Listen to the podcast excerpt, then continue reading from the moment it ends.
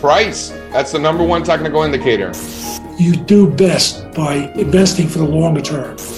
If you can't explain what the business is doing, then that is a huge red flag. Some technological change is going to put you out of business. It really is a genuinely extraordinary situation.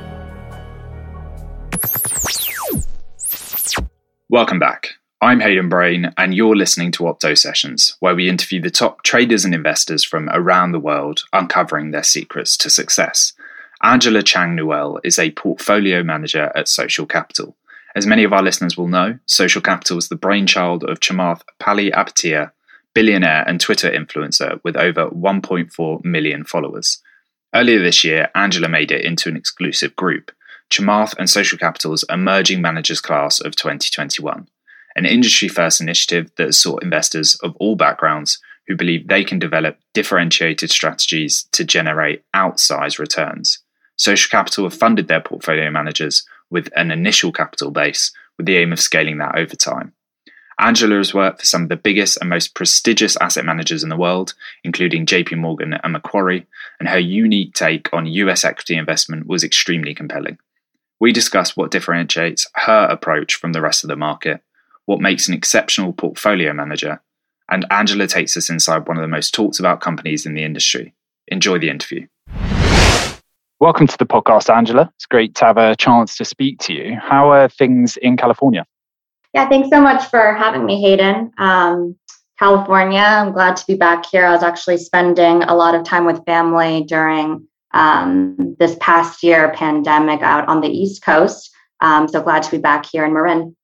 Yeah. Okay. Yeah. Fantastic. Well, we've we've been doing a lot of uh, spending time with family over the Easter break. We've had a long weekend and some bank holidays uh, over in the UK. So uh, but yeah, back back uh, back in London uh, for me now, uh, and the weather is is is horrible. So, um, but uh, at least at least US equity markets are interesting and exciting at the moment. Um, and actually, I want to start the interview by talking about your position as portfolio manager at Social Capital. So we'll get on to some US equity market stuff a bit later on, and we'll also discuss your background in a bit of sort of greater detail to give our listeners some context around who you are and what you do.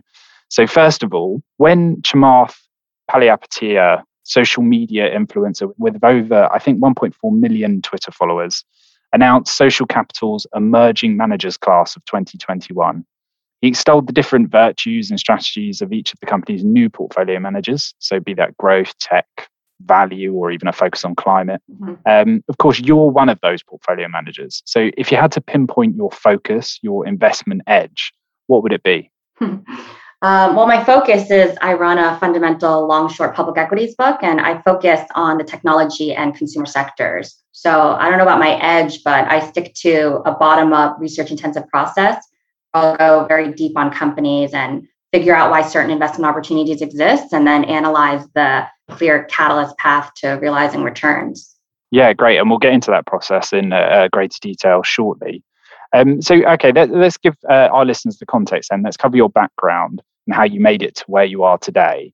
Uh, I believe you started your investment career with JP Morgan in 2012 as an investment banking analyst. Yep. So, uh, JP Morgan, everyone around the world will have heard of them, 3 trillion AUM, I think, last I checked. Um, so, working for a market juggernaut such as this must come with pros and cons. What stands out to you most about that experience? Hmm.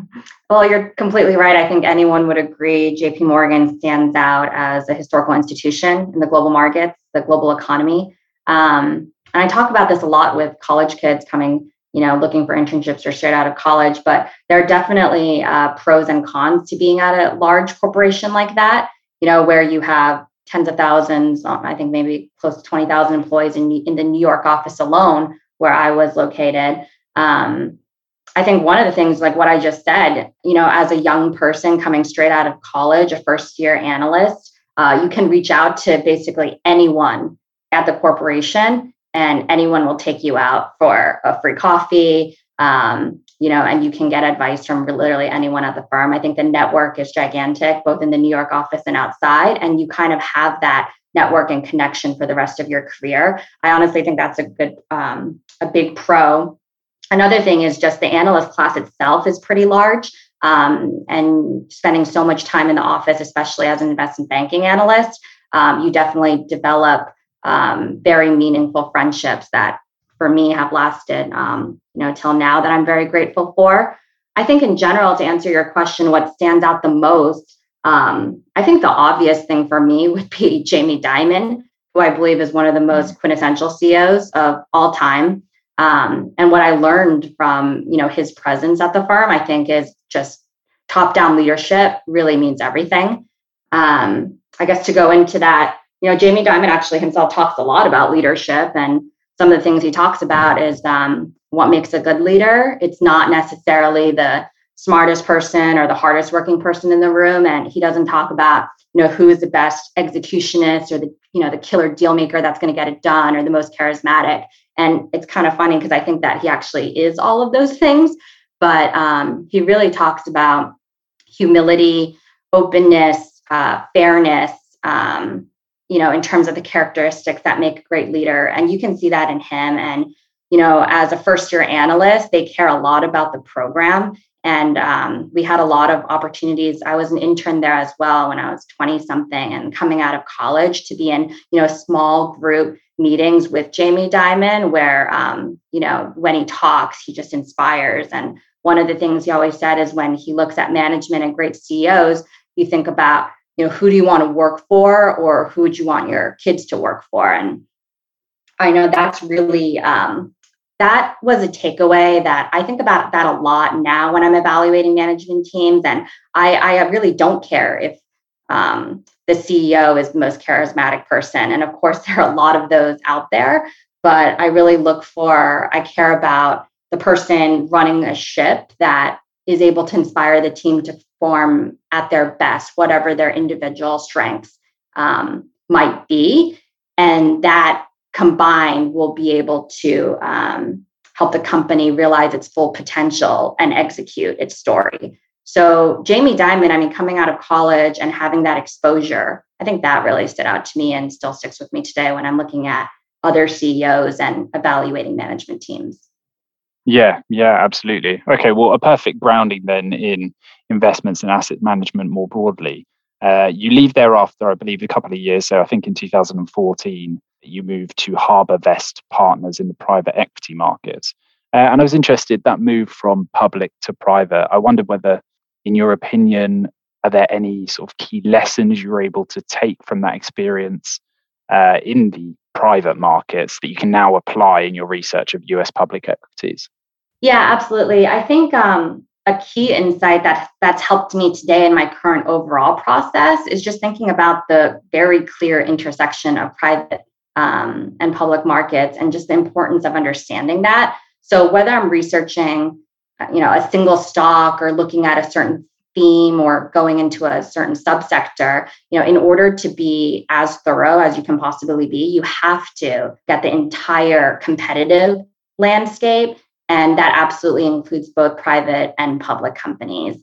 Um, you know, I think it's especially interesting when I'm talking to uh, large cap public companies, and it's very obvious that internally at those big corporates, they are also um, very much in tuned and sometimes concerned about private companies that are staying private longer and scaling, and what impact that has on some of their um, some of these large companies' businesses or um, subsegments, um, or even if they could be potential acquisition targets. So you see the corporates, you know, talking about the private landscape all the time as it relates to their business. And I think if they're thinking about it, investors should definitely, absolutely have to be thinking about it. And you can see the trend now more recently.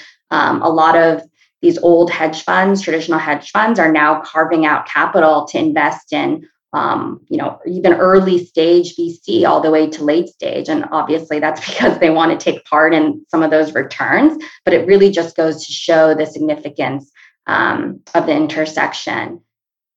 Yeah, absolutely. Um, we've got a lot of retail investors that will be listening in, and just your your insight there, which is which I think is a really interesting one that you as to be, I guess, a successful investor in public markets, you need to at least be across what's going on in the private markets uh, and even early stage companies as well. Is there a resource that you use or particular publisher that you could point to that helps you stay across the private market activity? How are you able to stay across both private and public markets all the time? Yeah. So, a few things, I guess, first, in terms of the reading, I read a ton, and there are a lot of great, um, you know, you can subscribe to a ton of these, you know, email, Substacks, uh, newsletters. Um, a couple that I read, uh, you know, Benedict Evans, um, Byrne Hobart, I'm on Stratechery, uh, Scuttleblurb, um, just a ton of any blog that you personally find interesting mm. and get something for. You know, it doesn't have to be a big name. It can actually be someone, um, you know, new, but you know, an expert in the industry that has interesting ideas. Whatever you find and like. Like obviously, the email inbox management can be difficult, but for me, I, I just find what I what I enjoy reading, and then over time, you gather this knowledge bank where you can, you know, have that pattern recognition and just have that. Um, bank of you know companies and private companies that you read about in the past i guess in terms of like the network it's not necessarily like um, you know it doesn't matter really who you know like a lot of these companies in their earnings calls or conferences they will specifically call out these private companies that are in their um, in their subsectors or in their competitive landscape i guess for me as an investor um, I do when I have these, you know, one-on-one calls. I, I, ask those questions a lot as well, though, in the calls, and a lot of the same ones just happen to come up. Um, and then in my investment process, when I'm looking at, you know, small to mid-cap companies, mm. um, I think about, you know, could this company be a good acquisition target for another large strategic, you know, company that you know I've looked at in the past or know about. So it all kind of um, you're able to take the knowledge bank and then triangulate that and then really think about that and add that to your investment process.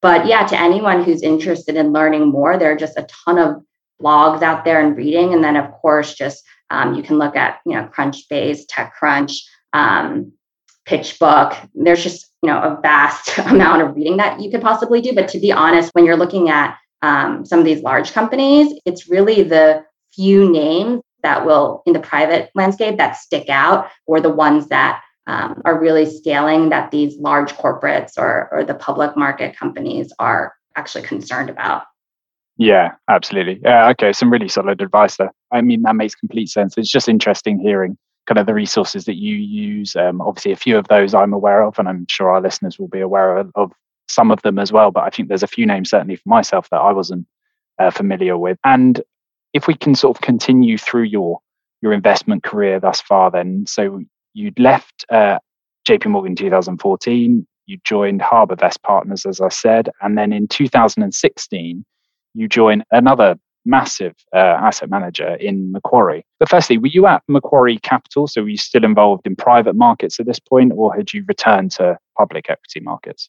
Yeah, so I guess taking a, a, step back as part of the, I guess part of my background, I actually took a little hiatus after my sort of um, very traditional, you know, two plus two investment banking, private equity type um, programs, analyst associate programs. And I took some time off to, well, one, I was traveling at that time in Europe and spending a lot of time with family. Um, I got married that summer and just took some time off after those four years and really thinking about what I wanted to do next, um, and just being self-aware about that, and and making sure that the next decision was, um, you know, it was definitely an important one at that stage in my career. I just wanted the time to really uh, think about it. But throughout that time, I was actually still managing my, you know, PA very actively. Um, more so that fall after the travels, I was really treating it actually as a full time job and really loved it. You know, I would get up you know look at the pre-markets look at the futures listen to earnings calls pre and post markets like really actively managing this portfolio and i found myself waking up every day you know very motivated and excited to do that day to day hmm. and you know that's when i realized like i really at this point in my career i should um, you know pursue what i always knew what i was passionate about which is investing in public equities and the reason i kind of always knew that was um, I was exposed to it very early. You know, my dad was a day trader, so I was exposed and heard him talking about that from a very early age. And then, you know, throughout high school and more so in college, I was equities trading, options trading, um, you know, even much earlier than the Wall Street bets, Robinhood craze now. Like I was doing that, you know, decade ago um, on my own when a lot of the other kids uh, weren't around me. It's just what I was passionate about. It was my hobby. And um, I realized at that point in my career that, you know, that is what I should pursue. I shouldn't, you know, hold that off any longer and just try to keep wandering and going through these steps and motions. So I joined Macquarie in the New York office um, in equity research. Mm-hmm. So my seat there was covering uh, first consumer and then technology. But I did that with the long term goal of eventually um, landing a buy side seat. Um, and we can talk about this later, but with the longer term goal of, you know, hopefully and potentially being a portfolio manager. Yeah, great. Okay. Uh, that's interesting. You took some time out, and that's really where your sort of love and passion for managing your own personal account sort of evolved and, and took hold. Uh, what is it, just out of interest, that you loved so much about sort of managing your own personal account versus obviously then going to and from uh, working for the bigger institutions? What did you prefer about managing your own account? Yeah, I mean, I guess the the obvious answer is um, just being the decision maker of your own investments and being able to test yourself. Um, that's one thing, I guess, just about being a portfolio manager. But what I love just about the day to day was um, looking at these companies, you know, looking at the markets, um, doing the analysis, you know, just really learning about other, you know, learning about great investors, doing a ton of reading. I think at that point, I was just, um, you know, really found out like, you know, even if I'm unemployed, this is what I'm doing. It's what I'm passionate about. Um, it's what I love doing. Yeah, great. I know. It's, I mean, that that's really fascinating. I imagine you learned some sort of key lessons as part of that experience that have gone on to influence your current role as a portfolio manager at Social Capital? Okay, so um, we're close to the point that you decide to join Social Capital, which is early 2021. Uh, but before that, you worked for two years at a company called Intermede Investment Partners. So that's a company that prides itself on investing exclusively in high quality, high return companies over the longer term. They cite fundamental analysis as a core competency, uh, referencing an ability to identify a sustainable competitive advantage in the companies that they're invested in. So, in regards to that sustainable competitive advantage, when you were working at Intermede, mm-hmm. what sort of thing or characteristic were you looking for there? Yeah, I mean, I guess it, it really, well, first of all, Intermede, um, they run a concentrated portfolio, but they have analysts that are experts across sectors. Hmm. Um, so, you know, outside of just technology and consumer, also industrials, financials, and healthcare. But in terms of the competitive advantages, more broadly speaking, um, each company is obviously, you know, company specific, but they're very focused on moat types. So yeah. that can be network effects, scale advantages you know, high barriers to entry, high switching costs, you know, most of the things that you would think about in terms of moat types, and then um, potential threats, those uh, threats to those moats. Um, but again, they're you know um, industry um, you know experts on you know the sectors that they're following each. So again, it's very company specific as it relates to these moat types um, yeah, and then they're looking for the best companies to back over time and through cycles because they're a, a, concentrated portfolio, um, long only. Yeah. Okay. Interesting. And I mean, you reference a few sort of moat types there. Do they have to have some sort of economic moat for Intermede to be at least interested in that equity opportunity before they then go on to do more research into whether that's actually a, a viable uh, opportunity to add to the portfolio is the moat, the, the first criteria that equity opportunity needs to meet? Um, well, I would say that most of the analysts have a very large coverage universe. They're very patient. They're very valuation disciplined. They're covering some of, you know, really looking at these companies um, over time, sometimes for years, even before their first initial entry point. Um, mm. But in terms of, you know, moats, I think that you know when you pick up coverage on a company you know they're doing it you know you know very similarly to and a lot of analysts do this not just at Intermede but similarly to when you're initiating on a company um, equity research where it's really bottoms up um, you know learning some of these companies from scratch um, everything you can about them um, and then over time you understand what some of these moat types are for each of the companies. I guess one of the tools that Intermede specifically uses is um, they use this as you know you know a tool for screening. Um, you know, not really an output, um, but they're looking for you know some of the superior financial characteristics to narrow down their investable universe. Yeah, absolutely. Okay, so what are some of those superior financial characteristics? Um, so, you know, I think they talk about this a lot, but you know, in order to bring down the universe to sort of top decile growth. So, namely in growth, they're looking at um, 5% revenues, 10% EPS, um, and 15% ROE, uh, and ROE that's rising over time. Um, and for them, this is not, you know, it's not a mechanical screen. It's more just a tool um, to look at, you know, the top decile growth and sort of the best in class companies as it relates to superior financial characteristics that they can find potential opportunities in. Yeah, great. Okay. Yeah, that makes a lot of sense. It's nice to get a sort of an insight into their uh, investment process because I imagine it would have shaped some of your thinking. Uh, now, in your role as portfolio manager at Social Capital. Uh, as I said earlier, you joined um, Chamath and Co. at Social Capital in early 2021. What was your key sort of motivation for making that move? the key motivation was really YOLO because, like I mentioned before, the goal or the dream for many, I think, in this job is to ultimately be a portfolio manager, to be the key, um, you know, sole decision maker of the investments of your book and really to test yourself to see if you can do it um, and generate those returns and not just talk about it, you know, walk the walk. So for me, the motivation was, you know, that was always sort of my long term goal. And um, in the end, what I love about the job again is that you get a report card at the end, you know, you get your returns, there's no hiding that.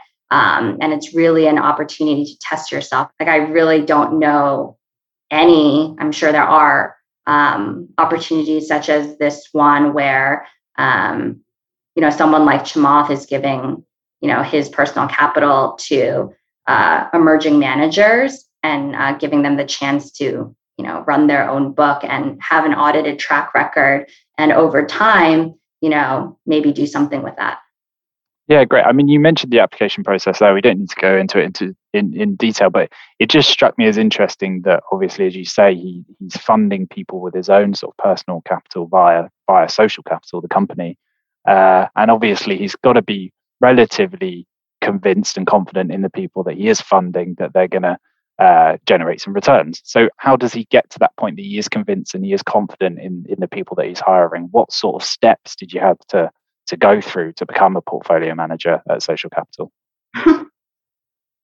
um, so yeah, I guess about a little about the application process. How I approached it is I actually found out um, about the opportunity a little bit later in the game um, in December through a friend, uh, Jill Carlson, and um, I've always talked to her about you know that dream of one day being a portfolio manager, and um, you know, I, I knew I was late in the game. I already knew that there were thousands of applications in. So the way I approached it was really about just introducing myself, you know, being very frank, um, you know, being very open and honest about my background, everything from the beginning, how I got interested, why I'm interested, what excites me, like what exactly is it that I get excited to wake up every day and do this job. I, I, really approached it from a very personal level. I think in terms of the application process, you know, I didn't go into the nitty gritty on any sort of stock pitch or or anything like that. Um, you know, he's social capital and Chamath, they're into one pagers.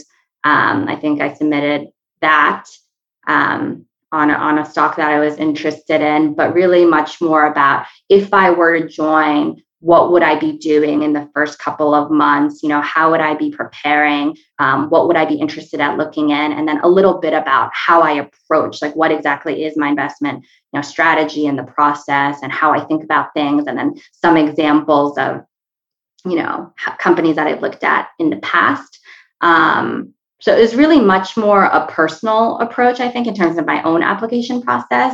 And then after the written um, application, um, I spoke with a couple partners at the firm who are helping to basically lead uh, this initiative and oversee the program. uh, Connor Nowinski and Justin Saslow, and they're incredibly smart, incredibly helpful. Um, I spoke with them, and again, it was much more about uh, the personal, and then just talking generally about the market, just talking generally about some companies. Um, and then the last stage was the one-on-one video um, with Chamath, which was really quite an experience. I would say I, you know, had no idea what to expect going into that.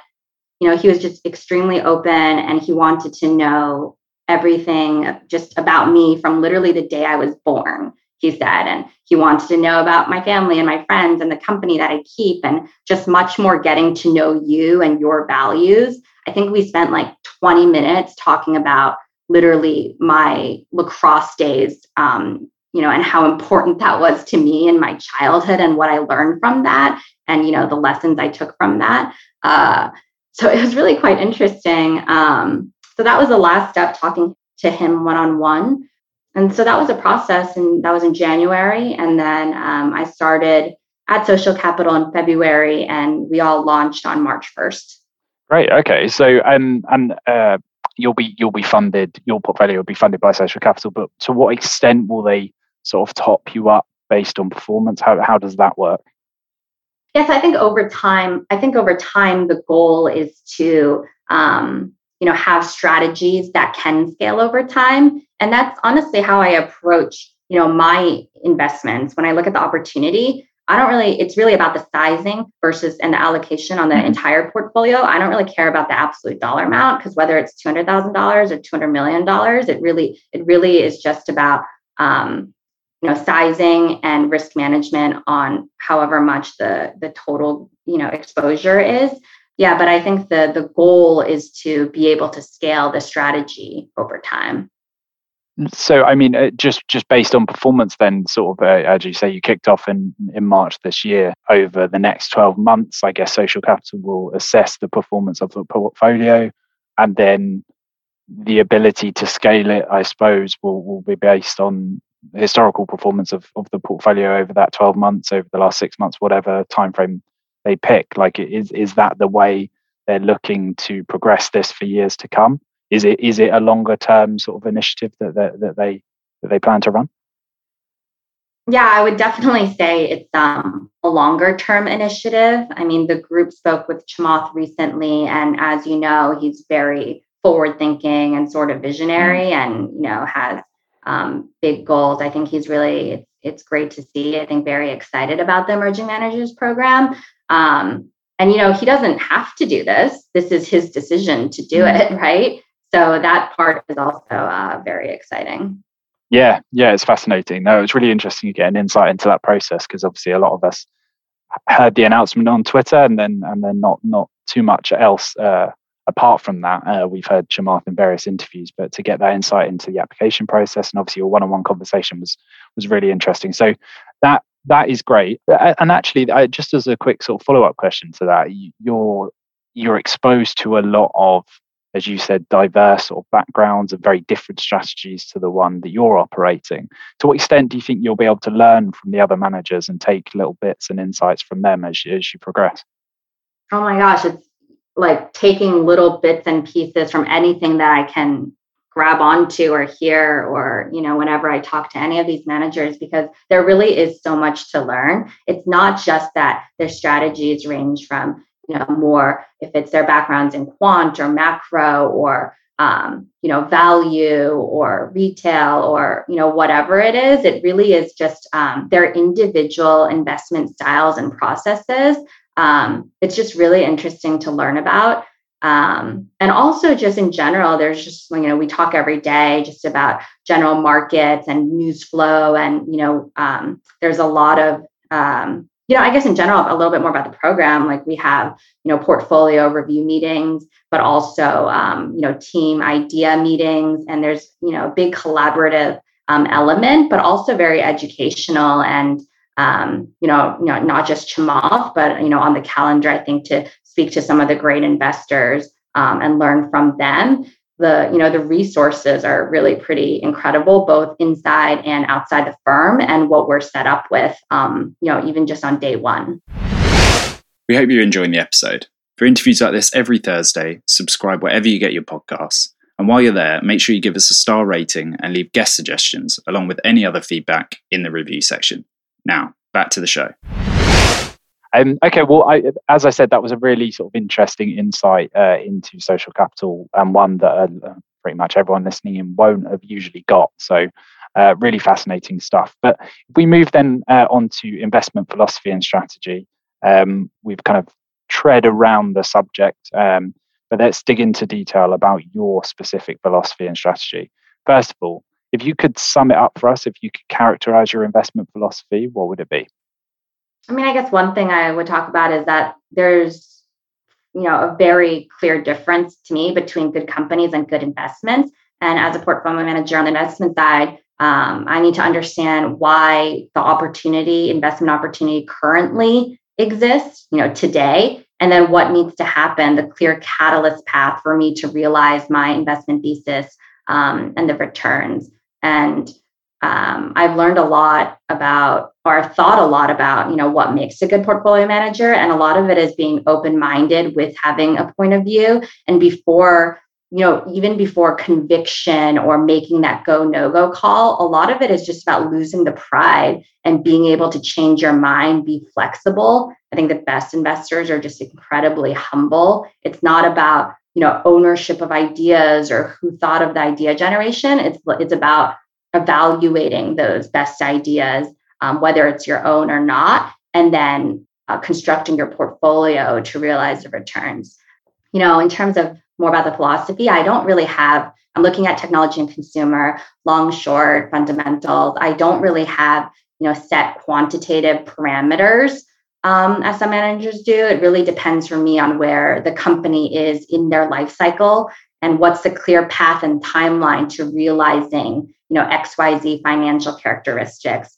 Um, and then evaluating the crispness and the management team's execution story to execute on you know the company's potential but also any of those you know financial characteristics that i talked about um, you know and that they mention or guide to or really anything that the management team has said out loud or written about um, you know, I want to see basically evaluate the execution that that's going to happen. I'm not really too focused on any, um, you know, quantitative, to, you know, screens and parameters around what's investable for me.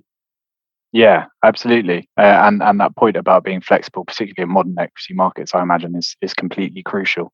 Um, and uh, I mean, a lot of uh, portfolio managers talk about alpha. They talk about sort of a differentiation with the majority of equity investors out there is there a single point or a key factor you think separates you from the majority of equity investors? Yeah, so honestly, like to be completely frank, like all these managers in their fundraising meetings and so on, and when they talk about their edge and advantage and alpha generation, it's it's great, but at the same time, like what I'm doing and my approach is honestly very similar to what a lot of the other equity investors are doing. I think what it comes down to though, and I can talk a little bit more in detail about, you know, how I look at companies, but I think it really comes down to um, execution on whatever your strategy is, and then being able to take profit and take loss, um, you know, and generate the returns. I think in terms of the actual, um, you know, how we look at companies or what what the equity investors approach is. Um, it depends on what your your strategy is, of course, and what group of companies you're looking at. Um, but a lot of us are doing the same thing day to day. I mean, for me, my due diligence consists of I do the desk work, anything that's publicly stated or said aloud from inside and outside the company. I want to know, you know, I understand the numbers, I have my view, my forecast, I understand consensus view. And then I do the broader research to understand, you know, what else is there um, where am I different? What's consensus? What's my view? What's buy side? What's sell side talking about?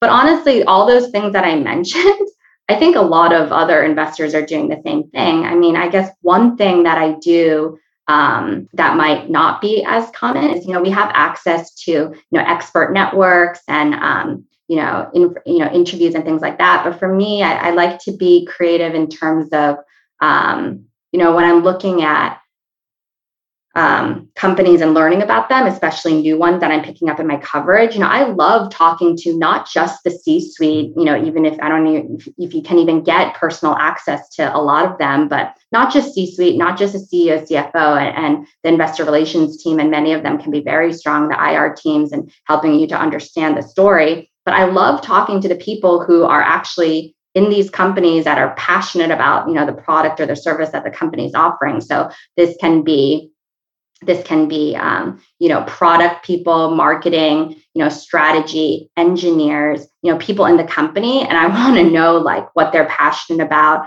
And a lot of them will be so willing and um, you know wanting to talk about you know what they do and give you their honest opinion. Like do they even like working there? Are they looking for a new job you know what about the company are they passionate about and um, what about the product so i guess that's one thing about my approach that can be slightly different. Um, you know, I'm not afraid to cold call ever since I was a little kid. I'm not afraid to pick up the phone and just, you know, either reach out, you know, personally or ask for a warm introduction. That's just something about, I guess, personally, um, one of my strengths. I'm just not scared to do that. So that's definitely helped me, um, you know, in terms of talking to, you know, people who work at these companies and they have a lot to say about their experience and what they think. Um, and then from all that information, the desk work, the you know the broader research, um, you know the fundamentals, looking at the modeling, you know I get to opportunities where it comes down to ultimately misvaluation of the stock, like what's what's the market missing, what's misunderstood for the stock to be mispriced, and ultimately what needs to happen. And then again, I'm a big fan of um, antithesis and devil's advocate. Like for me i feel like i'm still you know very new and um you know i'm in that very much learning stage. Like i'm going to be humble. Um i don't care if it's my brilliant idea to talk about. I want to make sure that when i'm getting in at the entry points that i want to get in i also um you know see the investment play out not stray from the thesis and either take profit or take loss depending on how the thesis shakes out um, so yeah, there that was a lot to think about. But um, I guess your original question, I mm-hmm. just feel like when people talk about edge and alpha and um, you know, how are they different? There's thousands of equity investors out there that are looking at the same companies. Like everyone has their unique style, but I think largely, if you were to write it down, um, a lot of the research process is going to be the same. What's going to differentiate is um, I guess just you know portfolio construction and risk management, and then ultimately um, like losing the pride basically, um, and, and then seeing how your thesis you know plays out. Yeah, no, completely. I mean that, that that makes a lot of sense. And actually, I think that was a really interesting pull out about not being scared to pick up the phone and talking to the kind of people within the company and not necessarily just the C-suite, but the people on the ground, sort of making it happen on a day-to-day basis. I think you're you're right to suggest that maybe the majority of equity investors aren't doing that. So um, that was a, a, kind of nice sort of USP, as it were. Um, but I think, yeah, broadly speaking, you're completely right that uh, probably the majority of equity investors are doing similar things. Um, but you, I mean, you mentioned sort of not having um, set quantitative metrics uh, for when you're valuing uh, a, a, company. I wonder whether there are any sort of fundamental characteristics that you look for in companies that aren't necessarily the same every time, but maybe there's some consistent ones that you tend to pick out. Yeah, I mean, again, it's really um, I'm looking at stocks one stock at a time, and it really depends on where the company is in its life cycle. You know, for me, I don't care if it's um, a large cap software company with you know great growth that's sustainable for you know many you know many different um, you know revenue growth drivers with best in class EBITDA margins in the entire group with um, growing EPS and leveraging over time. And basically, if you think about all the superior financial characteristics, you know, best in class, um, this and that, for me, it's like where is the company in its life cycle? Is it at a point where they mm-hmm. should be executing on that and maybe even doing it better and faster? Or is it sustainable? Like for me, when I look at opportunities, it could be something actually in the model where they misexecuted or, um, you know, I, I evaluate a lot of times when company gives guidance if I think it's conservative or not. Really, how I think, um, you know, on the quarter or the year, how how it will actually pan out. I think it's important whether you're right or wrong to have an opinion on those things in terms of the quantitative and the actual financial model, um, how it will shake out. Because a lot of times, at least in the short term, that is going to move the stock. Um, yeah, but again, like whether it's like I said, super best in class EBITDA margins, large cap software, or a evolving, um, you know, smaller uh, tech company that's not profitable or you know even like very negative uh, GAAP margins but over time you see a path um, you know all great companies in the end they start somewhere right? So it's really just about evaluating the management teams um, you know what they're saying in terms of the financials and then you know how they're going to execute on the timeline if they even give a timeline. But whether it's super profitable or not profitable for me like i know some managers only will invest in certain profitable companies. Like for me it's it's really much more company specific and you know where they are in their life cycle. Yeah yeah okay absolutely. And um, i skipped over a question that i was keen to ask um, so maybe it fits in here. Over what time horizon because you, you mentioned a lot of your strategy is is company specific so i imagine time horizon and the the time period over which you expect a return is similarly sort of company specific but yeah. broadly speaking if we use really sort of broad strokes are you looking longer term or are you looking medium term or shorter term hmm. um, yeah i mean i guess uh, currently i'm looking for you know a long long term bias long term oriented bias um, but you know to be fully frank i also have a trading sleeve in my book where um, you know, I'm looking at hedging or shorter term plays, um, you know, where opportunities come up, um, you know, in the coverage, in the investable universe that I follow. Yeah. Yeah, great.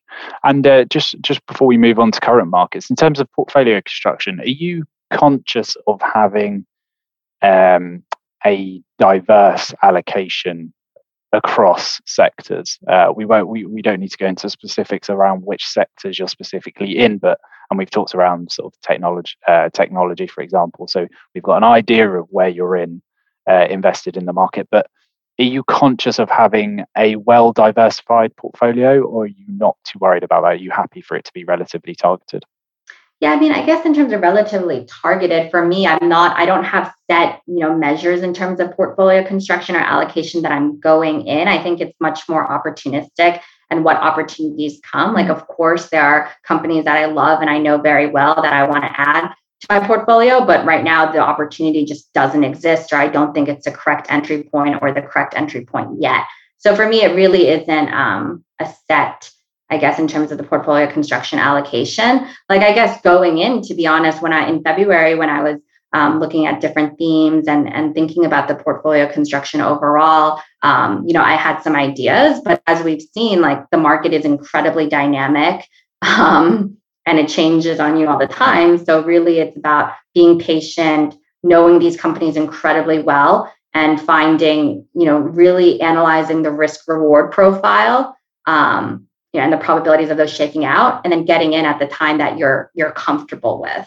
So i guess for me in terms of portfolio construction in one word right now it's definitely evolving. And i mean yeah fully frank like we launched march 1 we're about a month in and i would say that i'm definitely have been slower to allocate and i'm not in a rush. I think um, that's another big thing. I think you know when i look at some of these you know great investors that i look up to there will be times when they are just completely like you're asking like what are you doing? There's like so much inactivity. But i think a lot of the what they're doing is they know when to be patient and then when to be extremely aggressive. And a lot of that comes down to risk management and just how they're thinking about the overall markets as it relates to their you know specific companies um, you know entry points yeah, okay, completely. Well, on that note, then let's move on to current US equity markets before we finish with our quick fire question round. So, a couple of questions here. So, yeah. since 2008, uh, growth as a, as a factor has enjoyed a period of outperformance over value. So, mm-hmm. however, since the end of September, obviously, a lot of been, a lot of people have been talking that about that pivot back into value, and we've started to see that trend reverse. Do you expect that trend to continue into 2021? yeah, so you're spot on because obviously this is the question, the most, you know, talked about question right now. I would say I literally hear it every day from someone at least. And um, you know, you'll you'll hear everything. You'll say, oh, value is having its moment or growth is back on, you know, a growth update. And to be like I can legitimately, I have zero clue. You know, the mm. you know, the, over the past decade, yes, growth has outperformed value. Um, I mean, long value has been double digits in the first quarter, whereas a lot of secular growth and uh, non-profitable tech or sort of the TMT 12-month winners were down single digits in the first quarter at least. I can talk more about that, but um, I can say I legitimately have no clue. And to be honest, it doesn't really affect me as much because again, I'm looking, you know, at the opportunity, uh, company specific. Um, whether it's in growth or value. I think in, in terms of being a stock picker, you can find risk reward profiles in either. Um, you know, I'm not buying baskets of factors here. That's not my strategy. It's much more single stock specific. Um, but it has been interesting. And yeah, I know if anyone knows and they can tell me, like, I don't know exactly how it's going to shake out. But as you've seen in the first quarter, if you're looking at these factors and themes, it's really been reopening trades, value, long value, retail favorites, and some of these old tech that were up double digits. And um, rather than some of the more growthier, um, you know, whether it's GARP or um, high growth, um, some of the winners that were um, over 2020 that were actually down more like single digits in the first quarter. Yeah. Okay, good. But um, if, if we just finish this section talking about uh, sort of current markets uh, and US markets in particular, uh, equity valuations have, have been interesting, um, if, if I can use that word, uh, word over the past sort of year or so. Um, and it seems at least, and this is a trend that's been talked about a lot again, but an increase of retail uh, activity in US equity markets might have contributed to uh, certainly some popular momentum stocks becoming mm-hmm. overvalued. I mean, obviously, we've seen uh, sort of hyperinflated valuations in stocks like GameStop, for example. But what, what's your take on that trend's impact on US equity markets in general? Do you think it's made it harder to value US stocks or not?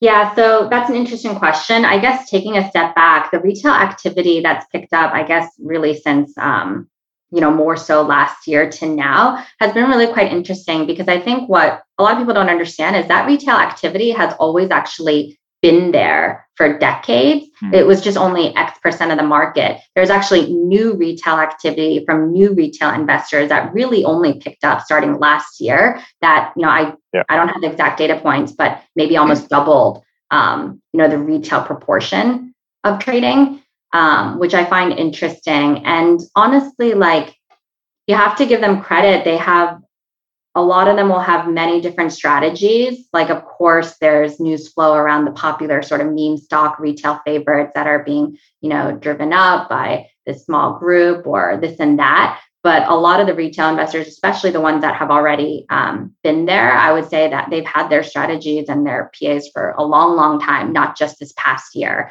um, where it's just become much more in the news flow.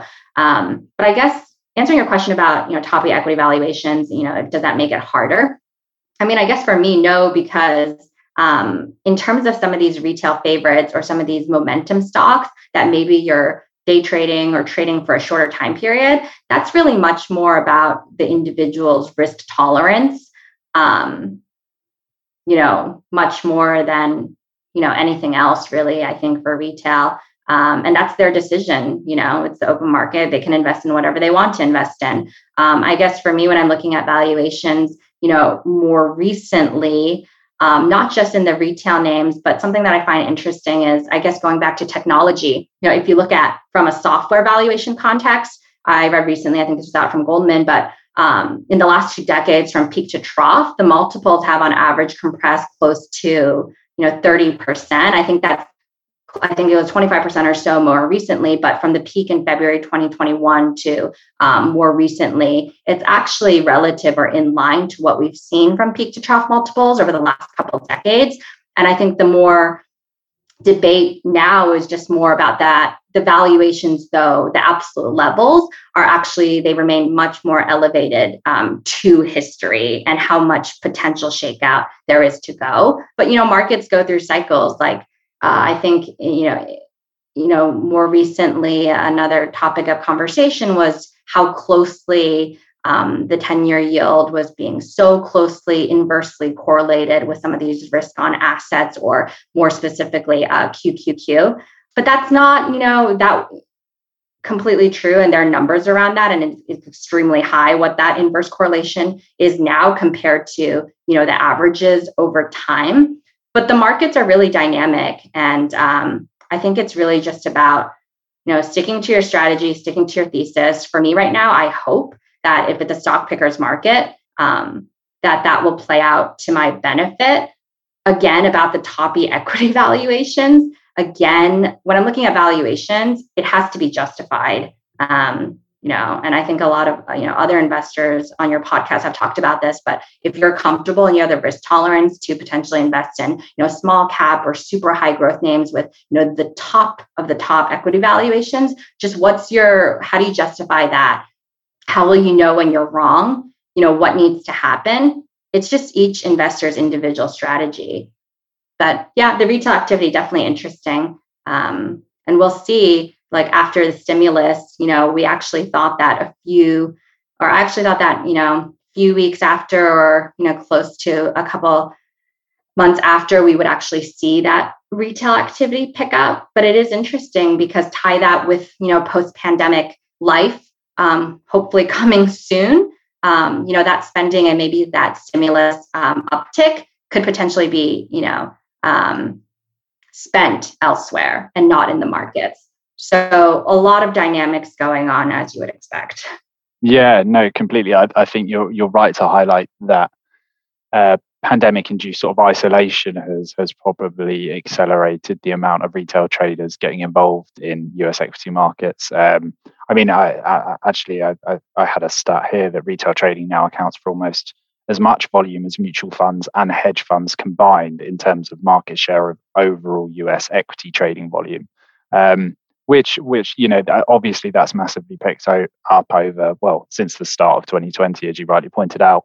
Uh, but whether that continues post pandemic, uh, and as you say, people have a lot more, a lot more things to spend their money on, we'll, we'll see. But it certainly makes for interesting US equity markets right now, that's for sure. Um, okay, well, I think that's a nice place to end the main body of the interview. Um, now, I want to move us on to our quick fire question round. So, this is a generic list of questions we ask all of our guests, uh, and it's simply a light-hearted way to end the episode. Uh, and feel free to answer in as little as one sentence or even one word, uh, if you like. The first question What is the top mistake investors make, in your opinion? Um, yeah, being too cocky and not staying humble. yeah, definitely, definitely makes sense. Question two then Where do you go for investment or economic insights? Do you read any specific publishers? yeah, it's really um, all of you know all the headlines and the ones you can think of: Wall Street Journal, New York Times, Financial Times. Um, but really, um, you know, some of the Substacks that I mentioned, some of the newsletters that you can subscribe to, free or otherwise. Uh, really, just picking up on um, you know what do you like to read and who do you think you know has interesting things to say, and, and that can come from really anywhere. Yeah, okay, absolutely. Uh, and it's been a fascinating career so far, but what is the most memorable moment from your career today? Um, I would say I'm living it right now. like as we said, we launched March 1. You know, I feel, you know, super privileged to have the role that I'm in right now and to have gotten this opportunity as um, a first-time portfolio manager. So, you know, all the past few months have been incredibly exciting for me. Yeah, I can imagine. Um, okay, question four, and it's our penultimate question. If you could give your younger self a top tip, what would it be? um, yeah, so maybe when I'm my 10 year old younger self is to uh, be kind and be happy and have fun. 20 year old self is uh, you know, look in the mirror, deny nothing, and go for what you want. Um, don't wander, don't sidestep, just go for it. Yeah, great. Okay, yeah, really solid advice. Okay, final question, and we've touched on this a little bit, but um, it would be nice to sort of consolidate it as a as a nice sort of finishing point to the interview. What is an investor's best source of alpha, in your opinion? Best source of alpha. Um, I mean, it's about I think um, your timing on when to take the profit and when to take the loss, and being very true to your strategy and thesis. Yeah, okay, timing. Yeah, that's a really interesting one and one that I'm not sure we've had before. So, uh, a perfect place to end the episode then. It just leaves me to say thank you very much for joining us on the podcast, Angela. It's been a real pleasure. Thank you so much, Hayden. Really appreciate it. This was fun. Thanks for listening, everyone. Just a quick note before we sign off. If you're looking for an easily digestible daily update on the markets, this might be of interest. Opto Updates is our short newsletter sent every day during the trading week, giving you a bulleted list of the top seven stories from the global stock markets. We've done the hard work for you, highlighting relevant opportunities and trends, and in addition, we'll also keep you notified of any new products, stock reports, or webinars from the Opto world. If you're interested, sign up using the link in the show notes. And thanks also to Cofruition for consulting on and producing the show. Until next time.